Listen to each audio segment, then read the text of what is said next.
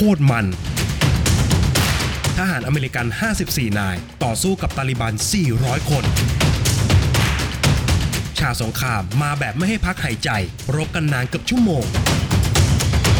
ทั้งปืนทั้งระเบิดมาแบบทุกที่ทุกทาง ดูไปต้องเอี้ยวตัวหลบระเบิดไปด้วย บอกเลยนะครับว่าต้องดูในโรงเท่านั้น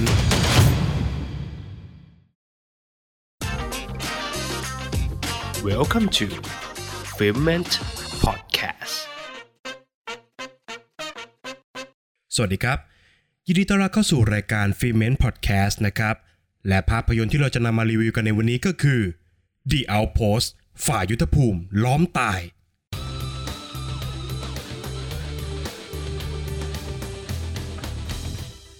สร้างจากเหตุการณ์จริงที่นองเลือดที่สุดในสงครามอัฟกานิสถาน เรื่องราวของทหารด่านนอกสหรัฐจำนวน 54 นาย ที่ต้องต่อสู้และเอาตัวรอดจากทหารตาลิบันกว่า 400 คน ที่ต้องการจะถล่มพวกเขาให้สิ้นซาก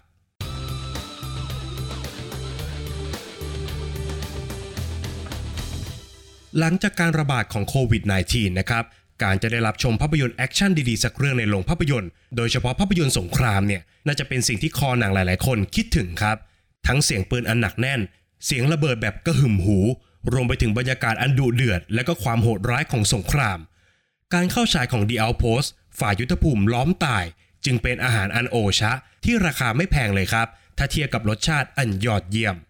การเล่าเรื่องของภาพยนตร์นั้นเรียบง่ายครับ โดยใช้ช่วงแรกของภาพยนตร์ในการแนะนำตัวละครและก็สถานการณ์ที่พวกเขาต้องเผชิญ ซึ่งนับว่าเป็นสถานการณ์ที่ตึงเครียดและก็กดดันจากรอบด้านนะครับ ตำแหน่งของค่ายพักของพวกเขาเนี่ยก็เสียเปรียบในการต่อสู้ เพราะว่าตั้งอยู่ในจุดที่ต่ำแล้วก็ล้อมรอบด้วยภูเขาสูงถึง 3 ลูกทำให้กองกำลังตาลิบันเนี่ยสามารถมองเห็นแผนภูมิของพวกเขาได้ทุกตารางนิ้ว และก็เลือกที่จะโจมตีพวกเขาได้ตลอดเวลา ซึ่งในจุดนี้นะครับ The Outpost เลือกจะใช้ความเสียเปรียบทางยุทธภูมิของกลุ่มตัวละครหลัก มาทำให้ผู้ชมรู้สึกเครียดและก็กดดันนะครับ เหมือนเรากำลังดูหนังสยองขวัญอยู่เลยครับ เนื่องจากต้องรับมือกับการโจมตีอย่างไม่ทันตั้งตัวอยู่บ่อยครั้ง และทุกการโจมตีเนี่ยมันมาในรูปแบบของการจัมป์สแกร์ครับจัมป์สแกร์ด้วยเสียงปืนและก็ระเบิดอย่างคาดไม่ถึงอยู่เป็นระยะทำให้ผู้ชมเนี่ยหวาดระแวงไปพร้อมกับเหล่าทหารกล้า ที่บางคนเนี่ยแก้ผ้าอาบน้ำอยู่นะครับก็ยังต้องวิ่งมาจับปืนยิงต่อสู้เพื่อเอาตัวรอดด้วยซ้ำ นอกจากนี้พวกเขายังต้องรับมือกับคำสั่งจากเบื้องบน ที่บางครั้งก็ไม่มีเหตุผลทำให้สูญเสียกองกำลังไปโดยไม่จำเป็นครับ แม้ว่าช่วงระทึกขวัญในช่วงแรกเนี่ยจะเป็นรสชาติที่ไม่เลวนักนะครับ แต่ในแง่ของเนื้อเรื่องมันกลับไม่ค่อยลื่นไหลครับ และมันก็ล้มเหลวในการทำให้ผู้ชมเนี่ยรู้จักกับตัวละคร ด้วยความที่ตัวภาพยนตร์เนี่ยเป็นการหยิบเอาเรื่องจริงมาดัดแปลงนะครับ แล้วก็มีจุดมุ่งหมายที่จะระลึกถึงวีรกรรมของเหล่าทหารกล้าทำให้ตัวหนังเนี่ยพยายามใส่ตัวละครและก็รายละเอียดเข้ามาให้เยอะที่สุดครับเพื่อเป็นการให้เกียรติกับผู้ที่เกี่ยวข้องกับสงครามนี้ทุกคน โดยเป็นการถ่ายทอดเรื่องราวประมาณ 1 ปี ให้จบลงภายในเวลา 1 ชั่วโมงเท่านั้นครับ ซึ่งหามองในแง่ของความเป็นภาพยนตร์เนี่ยมันไม่จำเป็นครับ และยังส่งผลให้การตัดต่อของเรื่องเนี่ยมันมีปัญหา เพราะว่าต้องพยายามยัดทุกรายละเอียดลงไปในเวลาที่จำกัดอีกด้วยนำมาซึ่งคำถามครับว่า ตัวละครแล้วก็เหตุการณ์เหล่านี้เนี่ยมันจำเป็นสำหรับภาพยนตร์จริง ๆ หรือไม่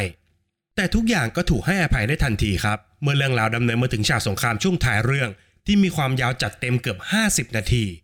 ฉากสงครามเนี่ยมันทำได้ดีจนผมเสียดายเวลาหนึ่งชั่วโมงก่อนหน้านี้นะครับที่ถูกใช้ไปกับเนื้อเรื่องที่ไม่เข้มข้นเท่าที่ควร และทำให้ผมคิดเล่นๆครับว่า หาก The Outpost เปลี่ยนมาเล่าเรื่องราวเพียงหนึ่งวันของทหารจำนวน 54 นาย ที่ต้องต่อกรกับผู้ก่อการร้าย 400 คนแบบเต็มๆเนี่ยมันน่าจะตอบโจทย์กว่าครับ ฉากสงครามของ The Outpost มีทุกองค์ประกอบที่ควรค่าแก่การรับชมในโรงภาพยนตร์ครับ หลายๆฉากเนี่ยถูกถ่ายทำด้วยลองเทค ซึ่งทำให้ผู้ชมเนี่ยรู้สึกใกล้ชิดกับเหตุการณ์ตรงหน้ามากๆ การวิ่งหนีหากระสุนของกองกำลังตาลิบัน รวมไปถึงระเบิดที่มาจากทุกทิศทุกทางทำได้อย่างดีเยี่ยมนะครับ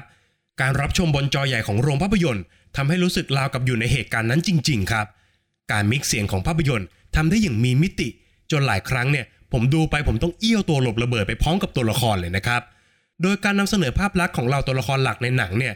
ไม่ได้ถูกยกย่องจนเป็นวีรบุรุษหรือว่าเป็นพระเอกจนเกินไปนะครับ พวกเขาทุกคนล้นกลัว จนตรอก ไร้ทางสู้ และต้องพยายามหนีเอาชีวิตรอดทำให้ผู้ชมเนี่ยรู้สึกเอาใจช่วยตัวละครมากขึ้นนะครับ เนื่องจากตัวหนังเนี่ยทำให้รู้สึกถึงความเป็นมนุษย์จริง ๆ ของตัวละคร มากกว่าการเป็นพระเอกนักบูที่ได้เห็นในหนังบูทั่วไปครับ สิ่งเดียวที่ผมรู้สึกเสียดายสำหรับฉากสงครามของ The Outpost ก็คือ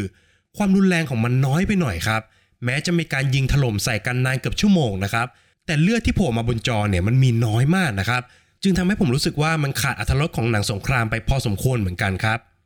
ในด้านของนักแสดงนะครับ ในที่สุดสกอตต์อีสต์วูดก็ได้รับบทบาทที่เหมาะสมกับเจ้าตัวจริง ๆ สักทีครับ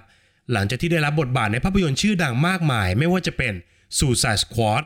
Pacific Rim Uprising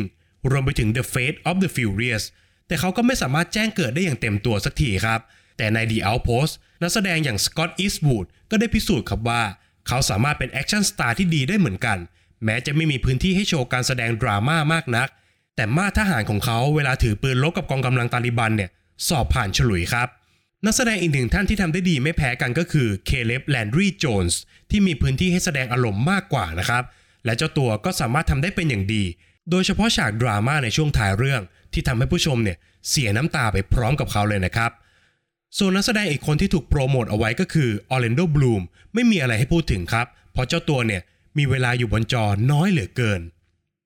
โดยรวมแล้วนะครับต้องบอกว่า The Outpost ฝ่ายยุทธภูมิล้อมตาย เป็นภาพยนตร์อีกหนึ่งเรื่องครับ ที่คอหนังสงครามไม่ควรพลาด แม้เนื้อเรื่องจะเรียบง่าย และก็มีปัญหาไปบ้างในช่วงต้นนะครับ แต่จุดเด่นที่ยอดเยี่ยมก็คือ ฉากสงครามที่ลากยาวกว่า 50 นาที จัดหนักกันแบบไม่ได้พักหายใจ และขอย้ำอีกครั้งนะครับว่า ต้องดูในโรงภาพยนตร์จริง ๆ ครับ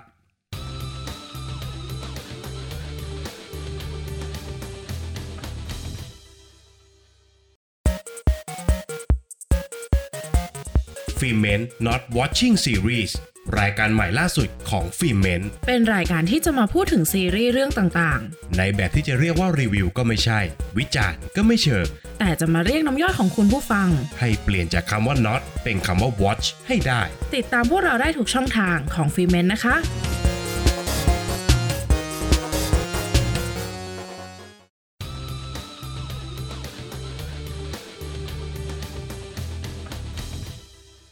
ประเด็นตกผลึกสำหรับภาพยนตร์เรื่อง The Outpost มาจากเหตุการณ์ที่มันจะเกิดขึ้นในหนังสงครามแบบแทบทุกเรื่องเลยครับ ซึ่งก็คือการออกคำสั่งของผู้นำในเรื่องนั่นเองครับ และประเด็นตกผลึกที่ผมจะชวนผู้ฟังทุกท่านมาคุยกันในวันนี้ก็คือ ผลกระทบที่เกิดขึ้นจากคำสั่งของผู้นำในช่วงแรกของภาพยนตร์นั้น The Outpost พาผู้ชมไปพบกับชีวิตความเป็นอยู่ ของเหล่าทหารด่านนอกทั้ง 54 นายอย่างใกล้ชิดครับ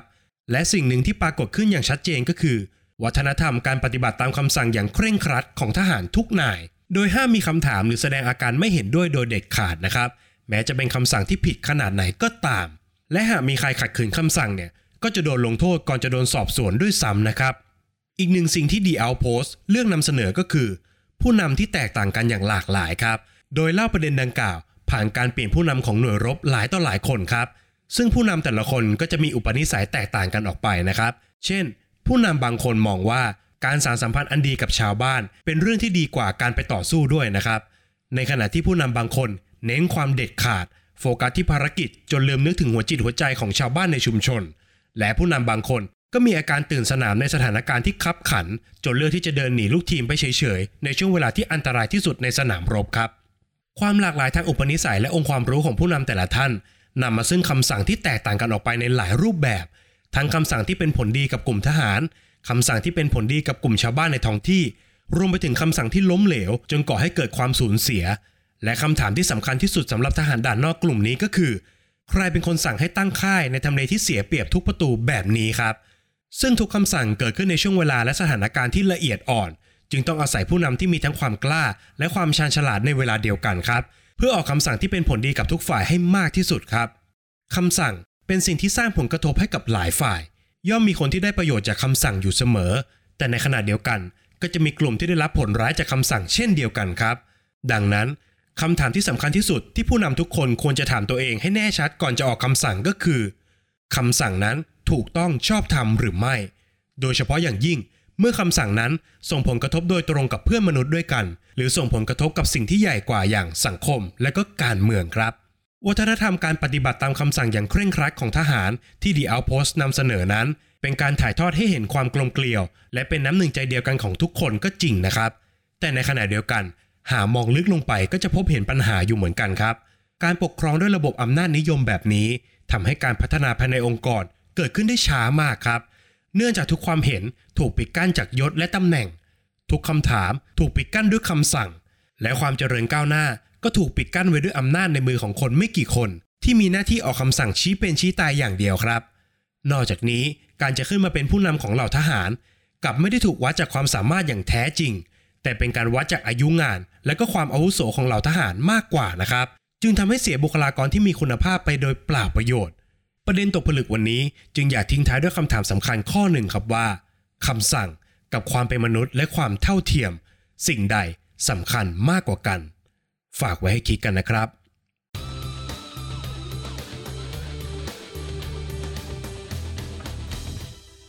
และนี่ก็คือฟีเมนพอดแคสต์สำหรับภาพยนตร์เรื่อง The Outpost ฝ่ายยุทธภูมิล้อมตายนะครับหนังสงครามมันๆครับที่ต้องไปดูให้ได้ในโรงภาพยนตร์นะครับ ต้องขอฝากวีเช่นเคยครับสำหรับช่องทางการรับฟังนะครับ ไม่ว่าจะเป็น Apple Podcast Podbean Spotify รวมไปถึง YouTube Channel นะครับ ฝากผู้ฟังทุกท่านไปกดไลค์กด Subscribe และกดติดตามกันทุกแพลตฟอร์มด้วยนะครับ สำหรับ EP หน้า Filment จะนำเสนอ content อะไรต้องขอให้ติดตามกันด้วยนะครับสำหรับวันนี้ Filment ขอลาไปก่อน สวัสดีครับ f i l m e n t